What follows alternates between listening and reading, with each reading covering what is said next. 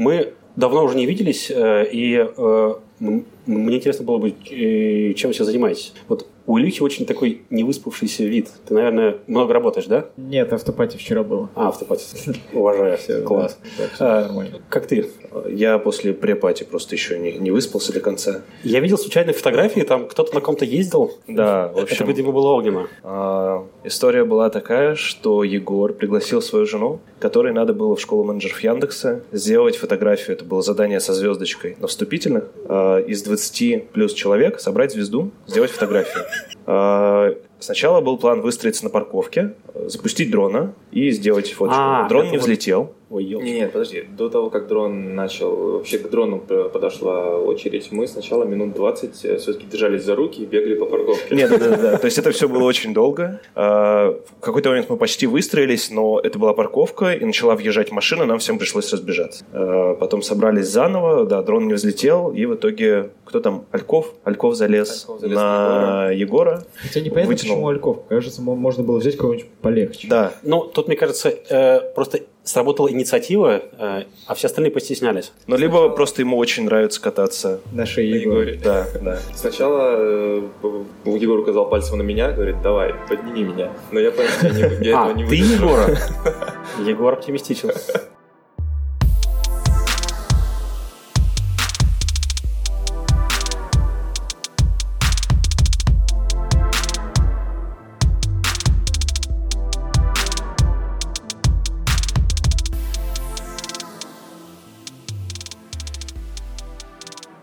Всем привет! С вами 15 выпуск э, подкаста RunLoop, э, и сегодня мы на AppsConf, э, которая проходит в традиционном для конференции месте. С вами по-прежнему Илья, Леша и я, Роман.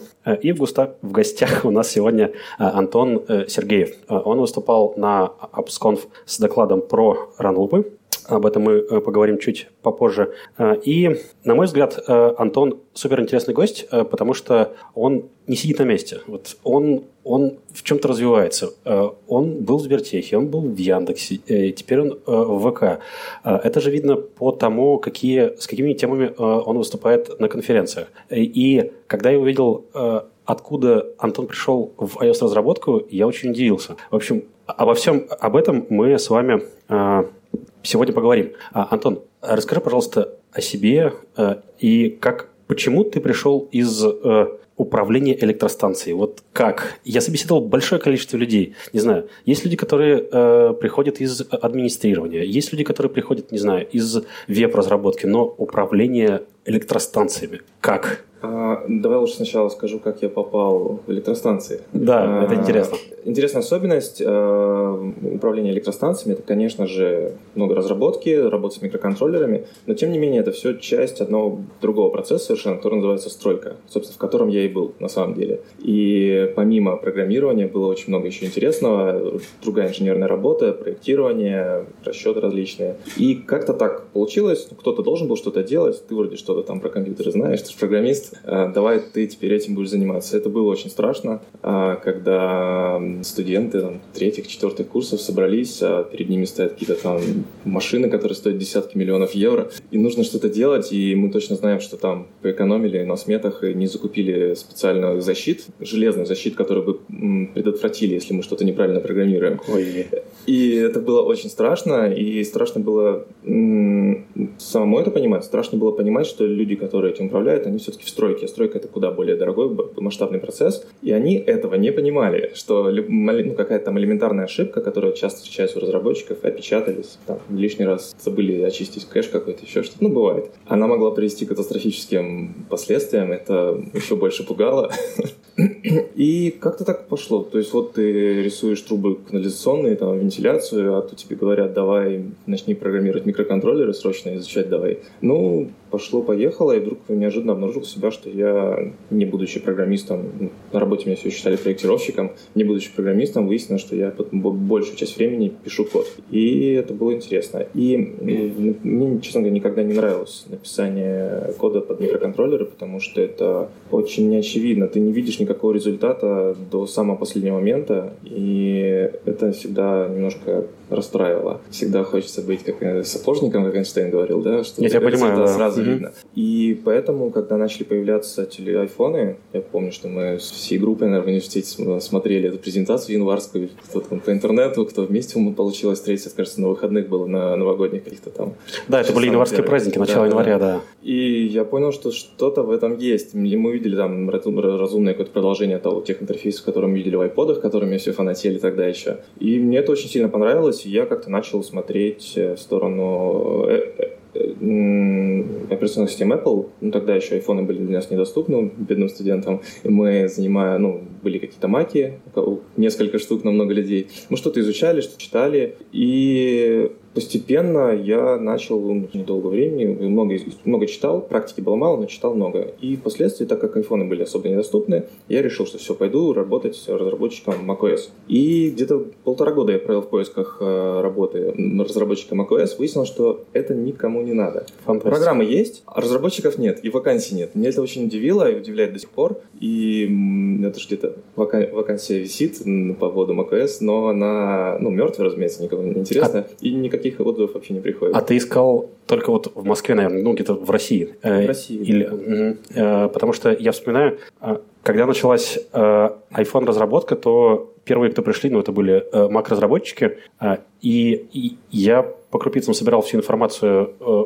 В Рунете ничего не было абсолютно. Э, И действительно, э, концентрация Mac-разработчиков была где-то вот там, за рубежом. И э, я примерно полгода э, писал собственное приложение э, для мини-бара, э, которое показывает э, уведомления о новых э, письмах э, из Яндекс Почты, и потом понял, что вот это вот ближе, понятнее и с этим интереснее работать. И да, однажды случился переломный момент, когда мне все это надоело, и я понял, что ну, все-таки надо двигаться, и поиск работает хорошо, но пока я старым чем-то занимался, я бросил все старое и пошел в iOS. Поиск работы у меня занял примерно дня три. А, Я стоило мне запустить, ну, я выложил резюме тут же, просто в первом, в первом вы- выбросе HeadHunter я кликнул на три компании какие-то, мне спустя там 15 минут позвонили, спустя еще через три дня несколько раз там со Сбербанком поговорили, и они меня уже пригласили на очное собеседование, ну, а там с моим бэкграундом оказалось, что они как раз искали пример такого уровня человека, и как-то сразу я туда попал. А какой это был год примерно? А,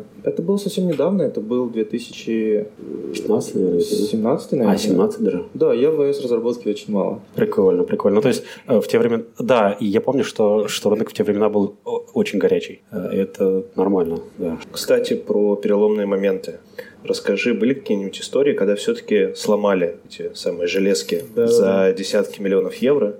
И не поэтому ли ты побежал iOS-разработчиком в Сбербанк? А, Была масса историй э, интересных, э, но на них у нас месяца не хватит обсуждения. обсуждения. Самый такой знаковый момент – это когда, опять же, студенты, там, четвертый уже курс, наверное, был, молодые, кто-то там из Москвы, кто-то из Обнинска, кто там еще из кто-то из России, я уже не помню, собрались, что-то смотрим, и нас запустили, нужно было сделать такую штуку, как автоматический ввод резерва. Это когда ну, электричество пропадает, и с другого источника ну, автоматически все включается. И ну, электростанция, там есть подстанция, и не 220 вольт, а 10 киловольт. Туда без специальных разрешений вообще не пускают. Но у нас такое отношение к этому, поэтому нас туда пус- пускали, разумеется. И там завезли какую-то новую защиту от, от дуги электрической. И мы не знали, как она работает, но нам было, ну, нужно было ее тоже учесть. И один у нас какой-то стул, там табуретку такую нашли, встали, смотрим на нее, один купу, смотрите, там как красиво, как классно. Достает фотоаппарат, снимает, работает вспышка, и вообще все обесточивается. Фантастика. Э, Мы находимся просто по- посередине подстанции, мы не знаем, где выход, света нет вообще никакого, ни аварийного, вообще ничего. Просто совпал момент, да? Нет, не совпал момент. Оказалось, что она так работает. Она, ну, свет распространяется гораздо быстрее, чем эти импульсы тока по проводам, Ага. и поэтому она просто смотрит, если вдруг ярко, она выключается, дуга очень светится. Это, ну, так просто надежнее. Ну, мы Фантастика. им- сымитировали вспышкой эту дугу, все погасло, и... а страшно, ну, страшно подумать. естественно, там- страшно, там конечно, везде да. шины 10 киловольт, мы выход не знаем где. Это было очень забавно, как-то вышли оттуда, но это было страшно. Ну и таких историй всяких разных очень много есть, но, к счастью, все без жертв и без каких-то потерь. Ну да, ты сидишь перед нами, руки-ноги на месте, голова тоже. Я считаю, что все здорово закончилось. Но зато протестировали. Теперь вы знаете, что она работает. И главное, знаете, как она работает. Да, теперь это запомнилось на всю жизнь. Фонариком не светили потом? Ну, в айфонах не было тогда фонариков, как и айфонов точно. Как, как бы зачем? Причем вот это, знаешь, с, регуля... э, с регуляцией яркости, Да, когда да, ты потихонечку Постепенно. поднимаешь, И туда- пытаясь выяс- э, выяснить, э, в какой момент оно будет вырубать. Да. Я попробовал. Идем дальше, да? Да. Ну вот принесло тебя из мира микроконтроллеров в мир UI. Почему именно UI? То есть ты, смотри, на прошлом AppsConf ты делал доклад про автолейаут, а на этом AppsConf про RunLoop, который, по сути, тоже часть, ну, такой стандартный кусок для работы UI там, и в мобильных приложениях, в десктопных фреймворках. Как тебя занесло именно в UI? То есть что тебе именно здесь нравится? Почему ты именно здесь копаешься, а не, там, условно, сервачки пишешь? А, Начну опять же издалека. Знаете, историки часто любят говорить, что в Европе история закончилась, в современной Европе. Там как будто бы уже скучно. Ну, я это сам почувствовал недавно в Амстердаме был, там скучно, ну, реально скучно. И вы когда-нибудь слышали, чтобы про архитектуру какого-нибудь, э, как написать какой-нибудь там сервис, э, ну, очень громко спорили. Ну, я, те, те споры, которые я видел, они заканчивались в течение минут 15, ну, принимали какое-то решение, все, и закончили на этом. А про архитектуры различные в UI, как что сделать, какую анимацию, можно ли там лишний раз диспатч вызвать на главном потоке, еще что-то, об этом споры не утихают вообще никогда. И это, это интересно. Это интересно, ну, вот эти споры возникают э, прежде всего потому, что UI крайне требователен к ресурсам. Это самая ресурсоемкая вещь, которая есть на, на устройстве, с, ну, с, тем, с тем условием, что все это происходит на главном потоке. И все очень сложно, там все неоднозначно, и из-за этого во всех библиотеках применяется множество различных хаков, про которые мы какие-то знаем, какие-то не знаем, и не всегда можем их победить, и часто приходится применять свои такие же, которые начинают конфликтовать с другими, которые где-то что-то, ну, кто-то использовал. И там история еще не закончилась. Мне кажется так. И визуальный интерфейс только развивается. Это особенно можно посмотреть, на, если немножко на другие платформы смотреть. Особенно мне очень нравятся часы. Это совершенно другая платформа, тем не менее имеет очень схожие параллели с, и с macOS, и с э, UI-китом. И там постоянно с каждым релизом ищ- ищутся новые подходы, новые способы общения с пользователем. Это очень интересно. А тебе э, интересна именно техническая составляющая или э, вот это вот модное слово user experience? Э, я поясню, что я имею в виду. Э, я с большим э, интересом э, узнал, что э, олдскульным э, считается уже тапать куда-то в э, интерфейс, чтобы скрыть модальное окно. Э, гораздо естественнее э, и нативнее это делать свайпом, не знаю, вверх, вниз, вправо, лево. То есть молодежь, она взаимодействует со смартфонами свайпами. То есть тапать лениво, ну и, и тем более экраны становятся большими. Вот я считаю, вот, вот это user experience. Вот ты смотришь ли в эту сторону, или ты все-таки больше про технику и про код? Конечно же, смотрю, но я в этом не специалист. И не специалист не то, что я не разобрался. У меня почему-то нету такого полноценного чувства, как- какой интерфейс будет э, удобен пользователю. Поэтому большинство времени я уделяю именно технике. Но мне это очень интересно, э, смотреть на то, как пользователи используют. Особенно интересно смотреть, когда пользователи используют не так, как мне кажется это удобным. Мне особенно самое это- забавное, да. да, самое забавное становится посмотреть на это, как, почему. И отсюда уже лезут технические задачи, которыми мы очень любим заниматься. И- Которыми я очень люблю заниматься. Интересный момент про часы. Я, наверное, хочу чуть-чуть продолжить эту тему. У меня часы уже, наверное, года 4, но я так и не нашел нормальный use case их использования. То есть все, что я на них делаю, я отключил уведомления, потому что они очень сильно отвлекают среди рабочего дня и каких-то встреч. И, кстати, вот это действительно проблема, когда ты с кем-то общаешься один на один, тебе что-нибудь пишут, ты смотришь на часы, и тебе человек говорит, о, ты спешишь, но мы сейчас закончим. А ты такой, нет, это просто уведомление, не переживай, все нормально. Вот, в итоге все, что я делаю, это пользуюсь календарем. И, по сути, это, ну, календарь и активность. И напоминания иногда, ну, как бы все. Поэтому я сейчас не очень верю в приложение для часов. Что думаете? Э, Да, я э, хотел бы включиться в дискуссию, потому что я тоже активный пользователь часов, э, и я совсем недавно купил себе обычные часы. Но Я точно такая же история, я заказал. Я сейчас все расскажу, потому что, ну, во-первых, я понял, как это здорово, что, не, э, что часы всегда показывают время. То- есть не нужно как-то их специально вот так повернуть, чтобы они включились. Я до этого не придавал э, этому значения, ну, ну, мне казалось, ну что, ну, это естественный жест. Но это здорово, когда ты можешь вот так просто посмотреть. Ну, это, это классно. А второй момент э, заключается в том, что где я их положил, ну, то есть их, их не нужно заряжать. Я помню, когда я э, с кем-то это обсуждал, мне казалось весьма естественным, ну, как и смартфон, поставить вечером на зарядку и все. Ну, нормально. Мы iPad заряжаем, не знаю, ноутбуки заряжаем. Но вот э, это казалось э, здорово. Э, и сейчас, вот, например, э, я считаю, что Apple Watch для меня скорее больше для работы, чем для отдыха, потому что в часах, в Apple это уведомление обычно из мессенджеров, где мы чаще всего обсуждаем работу. Это календарь, опять же, рабочий. Э, и уведомления, которые скорее, которые пушат тебя как-то э, двигаться. И я чаще всего хожу с Apple Watch в рабочие дни с понедельника по пятницу, а выходные э, это обычные часы.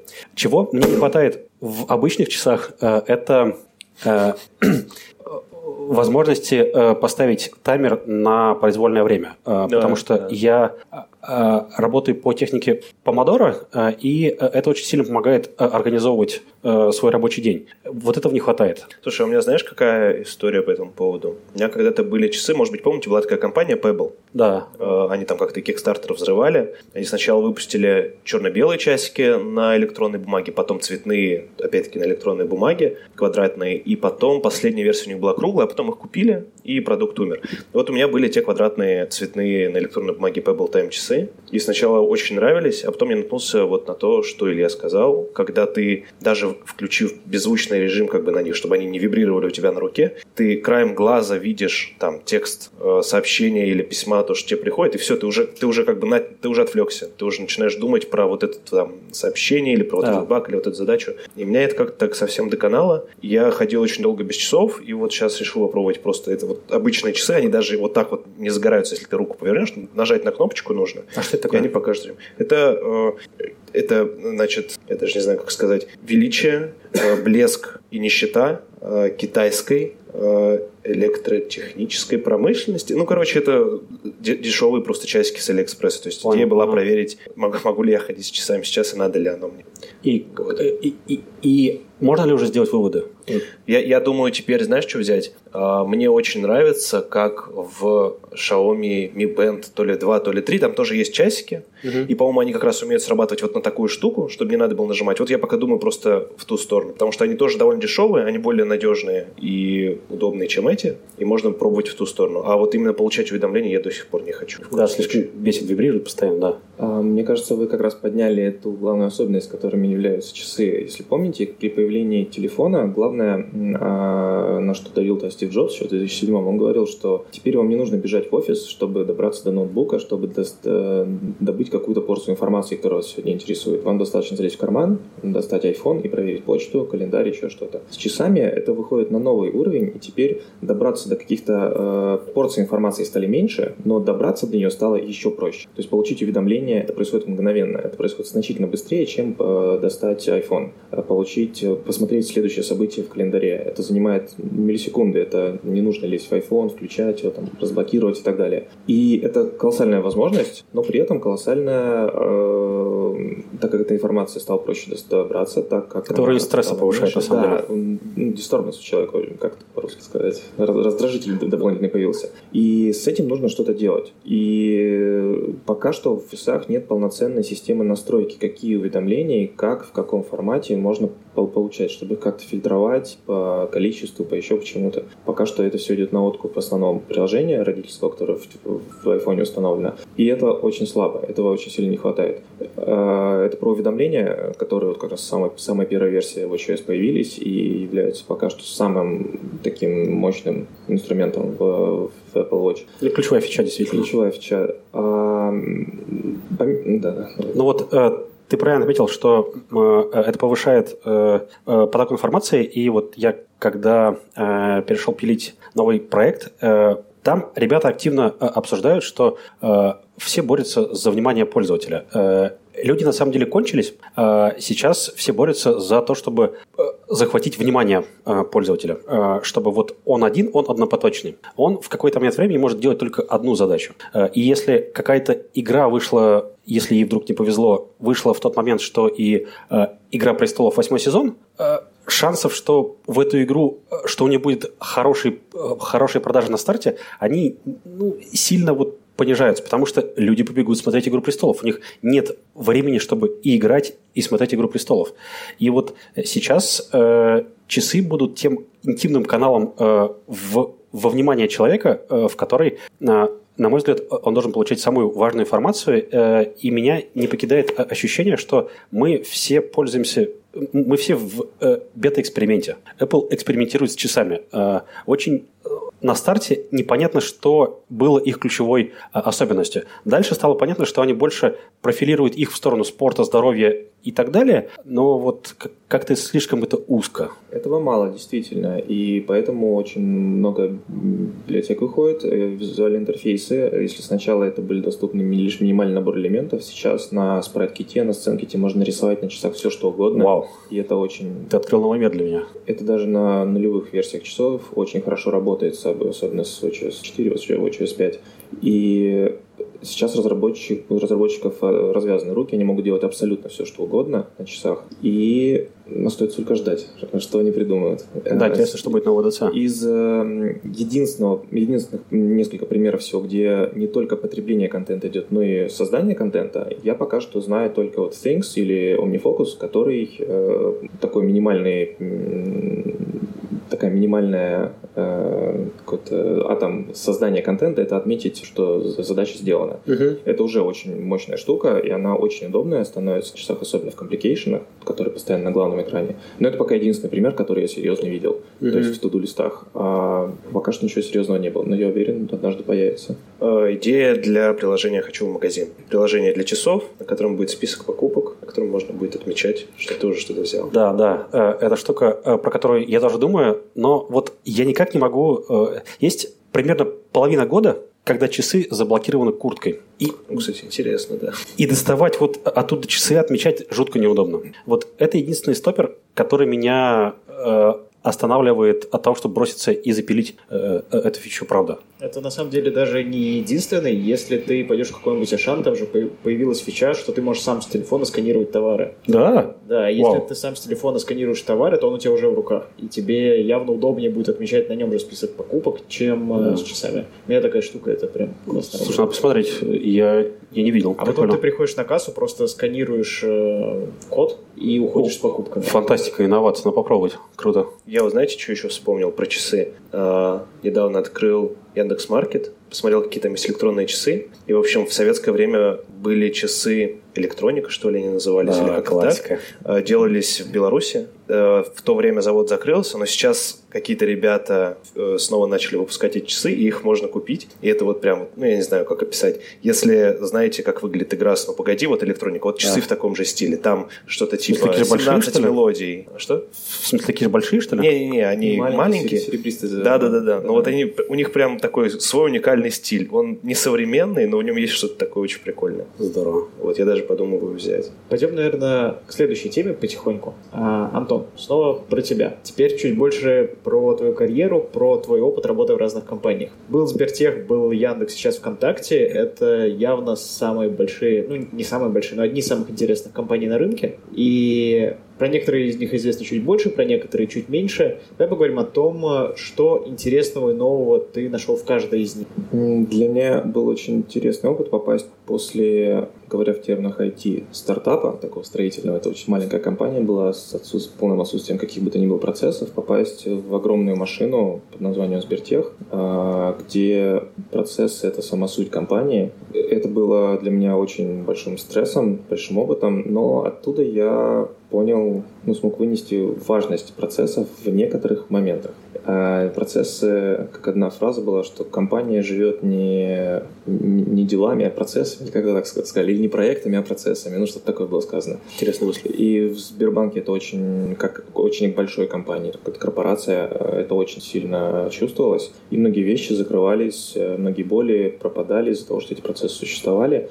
И это было классно. А ты можешь какой-нибудь пример привести, чтобы было понятно? Потому что так со стороны как бы это практически ни о чем не говорит. Ну да, вот Леша, например, э, из небольшой компании, где процессы скорее вредят. Я в компании чуть побольше, ну, в смысле, э, я примерно посередине, наверное, между Лешей э, и Сбертехом. Вот, вот хочется конкретики, да. А, ну, только, наверное, общие могу сказать слова по поводу Э, наверное, плохое слово будет стабильности. А дело в том, что когда компания большая, то любой запущенный процесс, он будет длиться до своего конца вне зависимости ни от чего. А процесс может быть запущен какой-то длинный, там, двухгодовая программа, пятигодовая программа. И какие бы промежуточные результаты мы не получали на ходу, мы все равно будем молоть это, перемалывать, пока не дойдем до конца. И только потом сможем полноценно посчитать какие-то э, ну, какие результаты. Это может казаться страшным, и плохим, если мы говорим про выполнение непосредственно работы, создание продукта. Но если мы говорим про какие-то процессы планов по набору кадров, э, планов по движению, там, карьерные какие-то рост, планы по где мы в офисе сидим, переезжаем, не переезжаем, это всегда было проще. Это всегда было надежнее, э, все всегда было на местах, и все было понятно. Если чего-то нет, то точно было понятно, что, ну да, нет, это плохо, но через месяц оно точно будет, и никуда этого, от этого не денешься. И это, ну, и это касалось в том числе разработки. Э, мы как мобильные разработчики часто испытывали проблемы там с бэком, но он всегда, мы точно понимали, он был для нас понятен. Да, он был не очень быстр. Предсказуем. Но понятен, предсказуем. А понятность, она важна ну, не только нам, на, как линейным работникам каким-то, но и сверху. Это легко прогнозируемо, это легко э, управляемо, и это позволяло проще прогнозировать какие-то уже ну, на уровне компании. Я надеюсь на, на это. А после Сбербанка была история с Яндексом. Ну, история. Это прекрасная у меня с Яндексом. Глава жизни. Глава жизни, да. Сколько ты там проработал? А, в Яндексе, к сожалению, получилось очень мало проработать, но это никак не связано ни с Яндексом, ни с какими-то внутренними, это связано там с личными моментами, потом, в связи с которыми я переехал в Питер. Это,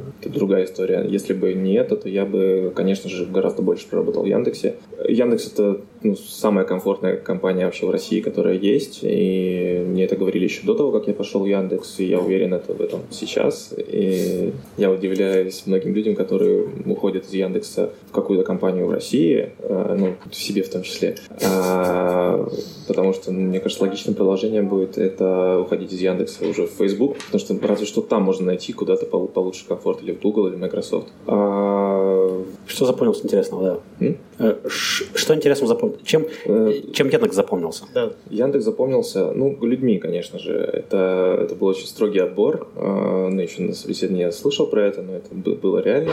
Это было интересно. Мне понравилась система собеседований в Яндексе, когда они были не сложны, но они гарантированно отметали всех ленивых. Вот беспощадно. Если ты ленивый, ты, ты, там не, ты, ты не пройдешь собеседование. Mm. Там очень много этапов, и к которым нужно готовиться. Приготовиться очень просто, можно, но нужно сесть и приготовиться. И причем это было не 15 минут, а нужно было неделю, не вылезая, сидеть, готовиться. Это отсекает очень много людей. Это... И в итоге там собирается такая интересная компания, которая... Энергичная энергичная и которая работает день-ночь всегда, вообще всегда. Это для меня это было очень после Сбербанка удивительно. Нет, там не ленивые люди были, но вот этот процесс, такой вот атмосфера, это была совершенно иная. Это было очень интересно в такое вливаться. Мне еще без профильного образования вливаться в компанию, где все вообще все закончили ВМК, это было очень интересно, несмотря на то, что у меня математическое образование, но тем не менее это далеко не ВМК. А, это было очень интересно, любопытно, и очень много научился учился у ребят и какую-то, знаешь, обрел такую... Раньше я боялся код писать. Я, прежде чем что-то строчку написать, мне нужно было серьезно подумать, зачем, а нужна ли она, может быть, не стоит. Я научился брать и писать. Это очень такой навык. Вот именно в Яндексе я научился код писать. То есть там я что-то программировал, занимался разработкой, а там научился писать. И это ну, бесценно. И до сих пор у нас хорошие отношения с ребятами. Сегодня как раз пойду, надеюсь.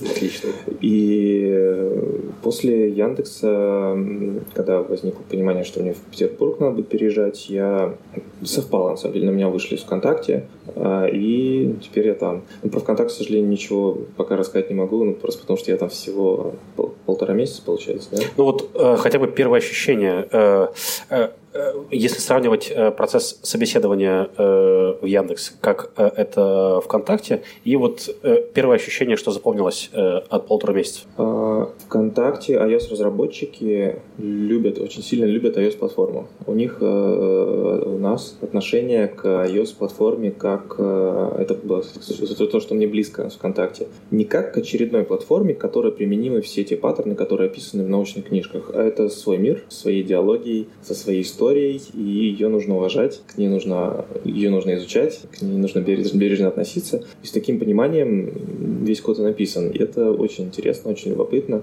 И ВКонтакте то, что я вижу по моим таким личным меркам, я пока не формализовал до конца, это наиболее близко к хорошему коду, как я его понимаю. Я такого раньше не видел, несмотря на то, что это enterprise код, это огромная кодовая база, она сохранилась далекого там 2012 года, да, она сохранилась в хорошем состоянии. И до сих пор есть код, который написан в 2012 году, целые классы, которые работают, они написаны в 2012 году, без каких-то изменений работают. Восхитительно. А, я э, перехвачу инициативу э, у Ильи. Э, я с большим интересом наблюдаю, э, как, э, как ты выбираешь темы для докладов, э, и э, мое э, личное мнение, что э, э, ты начал с простого, то есть э, это, э, это storyboard ы, э, это, интерфейс, это Interface Builder, то, что э, я, грубо говоря, прошел, там, не знаю, когда-то давно-давно, сделал выводы, и поэтому, ну, э, мне кажется, тема простой. Дальше я вижу, что ты взялся за Auto Layout э, и сейчас за RunLoop. Э, э, как, за то, как, как он работает. Вот как ты выбираешь темы, э, чем ты руководствуешься, э, и почему именно эти темы? Э, вот хочется подробностей. Ну, ты пропустил еще одну мою самую любимую, это про микроинтеракции, C-Action, как они устроены, мне одна из самых моих любимых. А если ты посмотришь, то доклады были мои не совсем про сториборды, хотя я на них очень акцентировал внимание. Это была целая серия докладов, и они все были про View Controller, как один из главных темплейт-классов в UIKit, и я активно его изучал, и выяснилось, что многие вещи, которые я накопал, которые, мне кажется, были в голове у людей, которые их писали, они мне как каким-то очевидными показались. И я начал гуглить и видел, что таких слов нигде не написано. И мне показалось, что это какое-то исследование получилось, значит, у меня, и решил об этом поделиться. Не знаю, понравилось людям или нет. И если все смотреть на все остальные доклады, то они выбирались примерно по такой же, по такому же алгоритму. Происходит какая-то задача, с которой нужно, нужно что-то сделать. В рамках нее изучается какая-то технология, подход, э, идеология. И параллельно все это гуглится, ищется. Ну, сначала ищем информацию, а когда выясняется, что то, что то, к чему ты пришел, оно уже не гуглится, ну, то это, наверное, повод чем-то рассказать. А вот э, автолейаут, э, ты до этого сказал, что в Яндексе тебя научили не бояться и просто писать код. Я помню, э, что на CocoHeads был еще один доклад про автолейаут от Яндекс.Карт. Это, это как-то связано? Вы активно используете всевозможные фишки автолейаута в картах или это твое личное исследование? Про, ты, наверное, про отрисовку текста, да? Да, да. Доклад. Угу. Это Саша делал. Так, сложный вопрос. Просто для меня автолейаут – это накидал констрейнты и забыл. Ты же решил углубиться в математические основы. Как вообще это под капотом работает? Вот почему? Когда мы пишем код, то мы часто любим сразу начать писать код. Когда мы смотрим на библиотеки Apple, то там видим, видим немножко другой подход. Там мы видим э, снаружи вытащенные красивые интерфейсы, но когда мы смотрим стек, что там запускается, там ногу сломишь. И мне кажется, этот подход, когда мы сначала формируем интерфейс, а потом начинаем имплементацию под него подгонять, он ну, более правильный, когда мы разрабатываем какую-то библиотеку. Потому что м, решить любую задачу подмены интерфейса и модификации его, это относительно просто. А придумать красивый интерфейс, это уже большая задача. А попытаться его сохранить, пока мы сталкиваемся во время имплементации со сложными особенностями и задачами, это еще более сложная задача. И Apple из года в год ну, очень успешно, мне кажется, ее решает. И из-за этого э, такой возникает side effect. Интересно. Когда мы открываем какую-то технологию, мы на нее смотрим, и мы тут же знаем, как ей пользоваться. И все. На этом э, моменте обучение этой технологии у нас заканчивается. Но, к сожалению, это не всегда означает, что мы полностью ее освоили. И за этим красивым интерфейсом стоит очень много всего интересного, э, о чем стоило бы разобраться и понимать, как это устроено и зачем так было сделано, и почему такой интерфейс, а не какой-то другой. Почему там нет целой кучи хелперов, которые как будто бы, кажется, были бы удобнее. И почему это написано так или иначе. И понимание этого всегда хочется, понимая это, всегда хочется посмотреть поглубже на то, как это устроено, и ответить на какой-то вопрос, почему так, а не иначе. И обычно это приводит к каким-то глубоким изысканиям. А с, с Ранлупом как э, вышло? Э, случайно однажды как раз в Яндексе возникла эта идея, мы общались, и я случайно заметил, что люди, там кто-то 7 лет iOS занимается, кто-то больше, а кто-то поменьше, но при этом никто не в курсе там про режимы ранлупа. Почему-то оказалось, что вот как-то не, не слышали, не использовали. Я попробовал решить там проблему с pull рефрешем как раз э, в Яндексе на одном из экранов, и это красиво зашло, оно заработало, исчезли там какие дергания, мне это понравилось, и начал копать, вспомнил ту книжку вот Advanced macOS Programming, которую читал я еще в далеком. Она очень старая, да. да. И понял, что там что-то такое было, тогда я еще не понял, о чем там вообще речь шла, когда я читал впервые. Э, решил ее поднять, понял, что я тоже многое забыл из этого всего, ну и как так пошло-поехало. Очень интересно. А, у нас э, подходит э, к концу время. Да, надо скругляться. А, я с большой жалостью, с большим сожалением должен сказать, что все хватит, но э, я бы с Антоном еще поговорил, э, и я уверен, что мы как-нибудь в гости еще раз тебя позовем. Э, а лучше приедем во ВКонтакте в гости. Точно, точно. И там запишем. Да. Антон? Надо Дог... организовать. Я почувствую, плачу. Договорились. Вот. А, у нас был в гостях Антон Сергеев, докладчик с AppsConf, и наши бессменные ведущие – это Леша, Илья и Рома. Все правильно говоришь. Все так, как есть, так сказал. Ставьте лайк, подписывайтесь да, на канал. Всем пока. Всем пока. Спасибо, пока, пока. Приятно было с вами поговорить.